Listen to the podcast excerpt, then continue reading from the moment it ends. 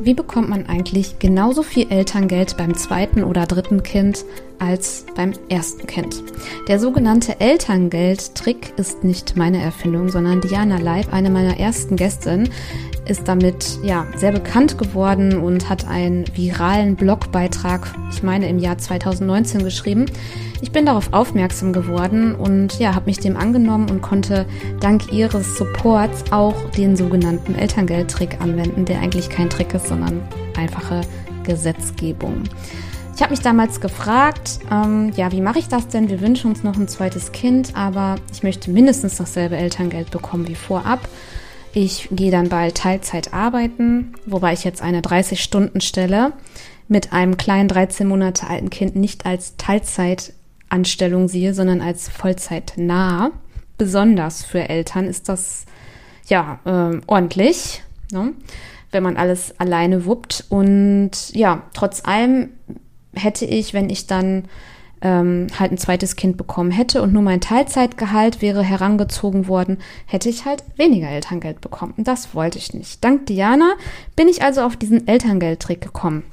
Ich habe dazu selber in meinem Mama-Blog einen Blogartikel verfasst, der bis heute immer noch nachgefragt wird. Mein Blog ruht. Ihr könnt darauf nicht mehr zugreifen, aber ich möchte euch gerne diesen Blogartikel nicht vorenthalten, weil ich tatsächlich immer noch private E-Mails bekomme, wie es mit diesem Trick auf sich hat. Ich habe mal eine Zeit lang auch Elterngeldberatung gemacht, die aber auch nicht mehr angeboten wird. Und jetzt möchte ich einmal für alle, möglichst einfach, aber dennoch detailliert erklären, was es sich mit diesem Trick auf sich hat. Wenn man angestellt ist, und dann geht man in Mutterschutz, dann wird einfach das Gehalt der letzten 12 Monate vor dem Mutterschutz zugrunde gezogen. So ist das Standard. Wenn du angestellt bist und selbstständig, giltst du als voll selbstständig. Also diese sogenannten Mischeinkünfte werden dann behandelt wie jemand, der komplett voll selbstständig wäre. Und dadurch wird dann das Einkommen des vorangegangenen Kalenderjahres zugrunde gezogen. Heißt, im Juli kommt dein Baby zur Welt und dann wird die Bemessungsgrundlage für das Elterngeld ist dann das komplette Vorjahr.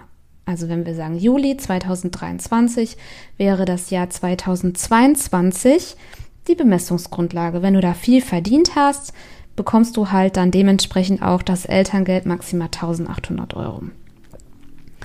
Jetzt gibt es aber Möglichkeiten, diesen Bemessungszeitraum, so nennt sich das, also der Zeitraum, der betrachtet wird, welche Einnahmen gab es und daran berechnet die Elterngeldstelle das Elterngeld, gibt es Möglichkeiten, den noch weiter in die Vergangenheit zu schieben. Und das Ziel bei diesem Elterngeldtrick ist, diesen Bemessungszeitraum so weit zu verschieben, sodass er in die Zeit von vor der Geburt des ersten Kindes fällt. Oder halt da, wo du ihn hinhaben willst. Das kannst du nicht einfach Pi mal Daumen, das ist auch nicht Gutdünken und Goodwill, sondern da gibt es natürlich Vorgaben. Beispielsweise ist Voraussetzung, dass du selbstständig bist. So, das ist das Erste. Dann werden die Kalenderjahre zugrunde gelegt. Wenn du nicht selbstständig bist, dann werden halt die 12 Monate vor dem Mutterschutz zugrunde gelegt. Und dann ist es noch so, dass du weiter nach hinten verschieben kannst, wenn in diesem Bemessungszeitraum, also dieser erste Schritt nach hinten, der verschoben wird, schon Elterngeld gezahlt wurde innerhalb bis zum 14. Lebensmonat für ein Geschwisterkind oder wenn du da schon im Mutterschutz warst. Das ist auch nochmal ganz wichtig zu wissen, das nennt sich Verschiebetatbestand. Und dann kann man das noch weiter nach hinten verschieben bzw. Jahre ausklammern. Ich möchte das gerne mal aufgrund meiner Berechnung einmal darstellen und ich weiß ganz genau, dass das jetzt sehr, sehr schwierig ist. Ich werde eine Grafik in die Shownotes packen, die ihr euch runterladen könnt und nochmal anschauen könnt. Also, mein erstes Kind kam 2018 und mein zweites Kind 2020. Und bei mir wurde das Gehalt von 2017 zugrunde gezogen, weil das also passt und mit ein bisschen von 2018 beim ersten Kind, weil 12 Monate vor Mutterschutzantritt. 2020 kam das zweite Kind. Mutterschutz startete irgendwann im Januar 2020. Die Elterngeldstelle betrachtet das komplette Kalenderjahr 2019, weil ich hatte da schon ein Gewerbe angemeldet, war selbstständig mit meinem Blog, habe Umsätze generiert. So. In 2019, in diesem gesamten Jahr, habe ich aber Elterngeld bezogen für mein erstes Kind. Also Elterngeldmonate bis zum 14. Lebensmonate sind eine Grundlage, um weiter nach hinten zu verschieben. Dann betrachtet die Elterngeldstelle halt das Kalenderjahr 2018.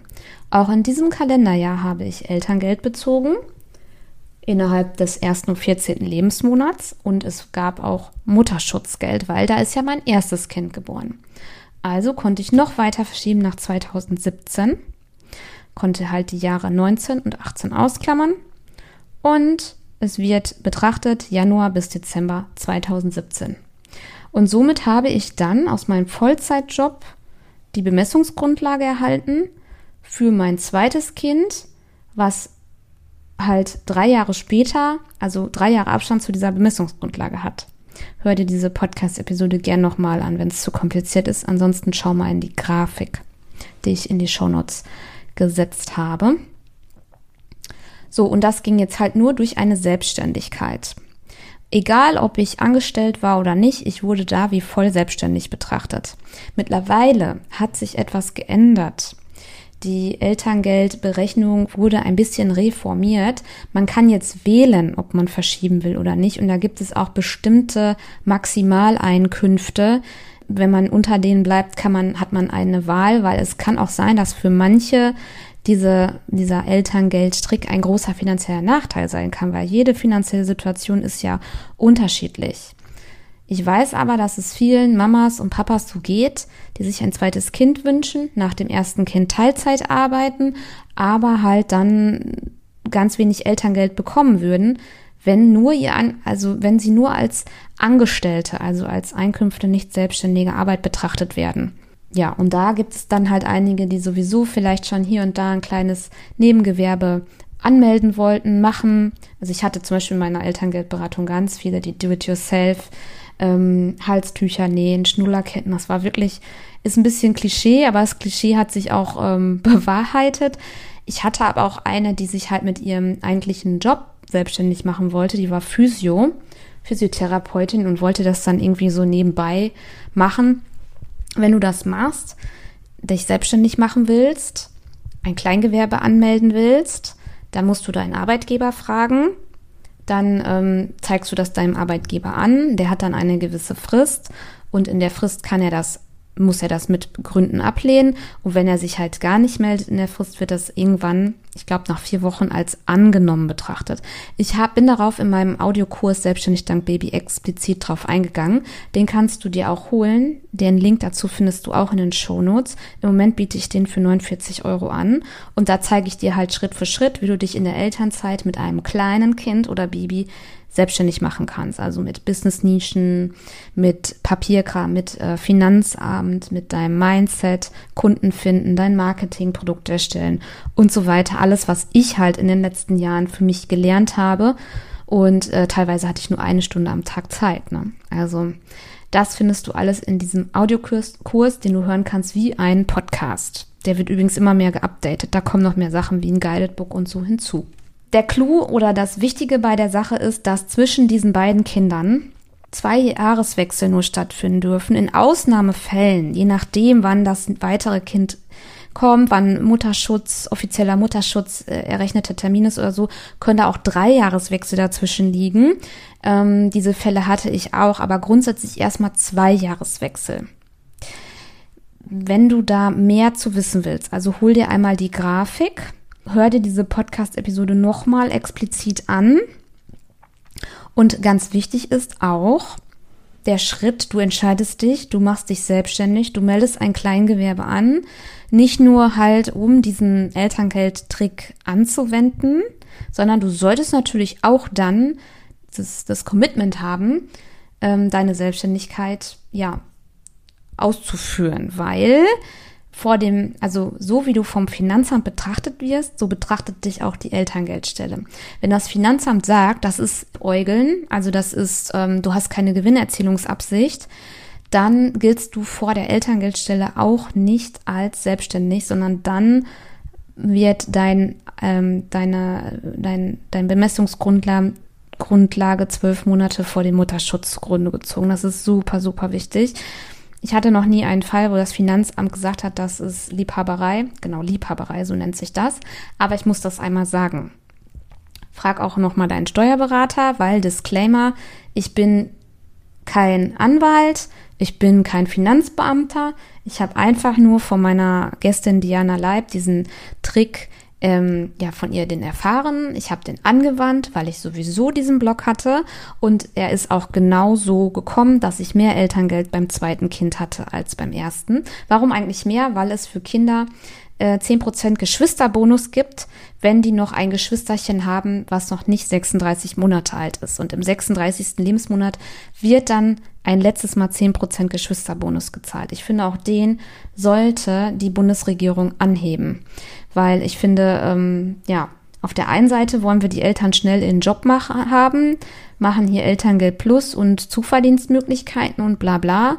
Auf der anderen Seite wird aber nur belohnt, wer schnell hintereinander Kinder kriegt. So, und Kinder bedeuten auch Care- und Fürsorgearbeit, und da ist halt eine Jobpause irgendwie auch notwendig, weil darauf gehe ich jetzt nicht weiter drauf ein. Genau, was muss man denn eigentlich für Einnahmen und Ausgaben haben, damit diese Selbstständigkeit angesehen wird vor der Elterngeldstelle? Ich kann nur erzählen, wie es bei mir war. Also ich war dann schwanger mit dem zweiten Kind, hatte mein Kleingewerbe und hatte Einnahmen damals, dreistellige Einnahmen und ich glaube 3-fach so viele Ausgaben für meinen Blog. So. Und damit hatte ich halt einen rechnerischen Verlust, und das habe ich in einer Excel-Tabelle aufgeführt und habe das dann auch der Elterngeldstelle geschickt, und das reichte auch. Und dann hat die Elterngeldstelle mich gefragt, ja hallo, wie wollen Sie denn Ihren Elterngeldbezug beim zweiten Kind gestalten? Sie sind ja selbstständig. Und das kannst du alles in dem Antrag angeben. Ich habe damals angegeben, dass ich bis zum 8. Lebensmonat gar nicht arbeite, also gar keine Einnahmen haben werde. Und ab dem 8. Lebensmonat habe ich circa 80 € Gewinn angegeben. Süß, oder? Ja. Am Ende war es dann komplett anders. Also mein Gewinn war auch ganz anders, aber ich wusste ja nicht, dass ich dann irgendwann ins VA-Business starten werde. Das war zu dem Zeitpunkt, kannte ich das noch gar nicht. Und habe halt Gewinn angegeben. Ausschlaggebend für die Elterngeldstelle ist der Gewinn. Der Gewinn, der Gewinn, der Gewinn. Nicht der Umsatz, sondern der Gewinn. Das bedeutet, die sagen, aha, okay, Sie haben jetzt Basiselterngeld für diesen Monat beantragt und Sie sagen, Sie prognostizieren x € Gewinn. Dann wird ja das Basiselterngeld gekürzt um den Gewinn. Mit Sicherheit gibt es da auch nochmal irgendwelche Freibeträge. Ich sage es jetzt einfach mal in einfach. Deswegen habe ich dann auf Elterngeld Plus und Pausenmonate umgeswitcht. Wie ich meine Elterngeldaufteilung beim zweiten Kind dann als Selbstständige genau angegangen bin, da kann ich nur sagen, ich hatte wirklich einen wilden Mix aus Basiselterngeld, aus vielen Pausenmonaten, um Gewinne einzufahren, und Elterngeld Plus und den Partnerschaftsbonus. Und meinen Bezug habe ich innerhalb des ganzen Zeitraums, das waren 2,5 Jahre, 3-mal geändert. Das ging auch. Damit will ich dich jetzt nicht überfordern. Also das war mein Bezug für das zweite Kind, weil die Elterngeldstelle wird dann sagen, hallo, du bist ja jetzt selbstständig. Wie planst du deinen Elterngeldbezug als Selbstständige? Und da ist natürlich der Gewinn ausschlaggebend für das. Wenn du jetzt aber schwanger bist mit dem zweiten Kind, dein erstes Kind ist, 10, 14, 15, 16 Monate alt und dein zweites Kind kommt in 6, 7, 8 Monaten, irgendwie so, dann ist dieser Trick jetzt noch möglich. Aber alle Angaben ohne Gewähr, das muss man dann in der Einzelsituation sehen mit den genauen Daten zum errechneten Termin, zu den Mutterschutz und auch zu den Elterngeldleistungen für dein erstes Kind und wann auch Mutterschutz war für dein erstes Kind. Das ist ganz, ganz wichtig. Da können dir die Elterngeldexperten helfen, also Diana Leib oder Google einfach mal nach. Ich mache das halt nicht mehr. Ich gehe da ein bisschen in meinem Audiokurs drauf ein. Elterngeld und Selbstständigkeit ist unter anderem ein Thema in diesem Audiokurs. Also schau auch unbedingt mal in die Shownotes. Du findest da die Grafik. Elterngeld, Bemessungszeitraum bei Mischeinkünften. Da kannst du das nochmal genau nachschauen, warum, weshalb, wieso, in welches Kalenderjahr verschieben worden ist und was dann am Ende bemessen wurde für die Elterngeldberechnung beim zweiten Kind. Und du findest da auch das Interview mit Diana Leib und natürlich auch den Link zu meinem Audiokurs. Und wenn du jeden Sonntag die Podcast-Episode hören willst, die erst am Dienstag online kommt, dann trag dich doch unbedingt in meinen Newsletter rein. Dann schicke ich dir sonntagsabends schon gratis die Podcast-Episode für den kommenden Dienstag. Ja, ich hoffe, dass das jetzt reicht. Alle, die von meinem Mama-Blog gekommen sind und weitergeleitet worden sind auf diese Episode, ihr könnt unbedingt diesen Podcast mal abonnieren, weil ihr wollt den Elterngeldtrick anwenden. Vielleicht sucht ihr noch eine Business-Idee. Ich habe hier ganz, ganz viele Mamas, mittlerweile fast 70 Interviews von selbstständigen Mamas, die erzählt haben, wie sie sich selbstständig gemacht haben während der Elternzeit oder nach der Elternzeit mit kleinem Kind. Und ja, diese Tipps habe ich unter anderem auch alle in meinen Audiokurs mit einfließen lassen. Aber wer gratis Content will, der abonniert diesen Podcast und schaltet spätestens jeden Dienstag ein. Vielen Dank.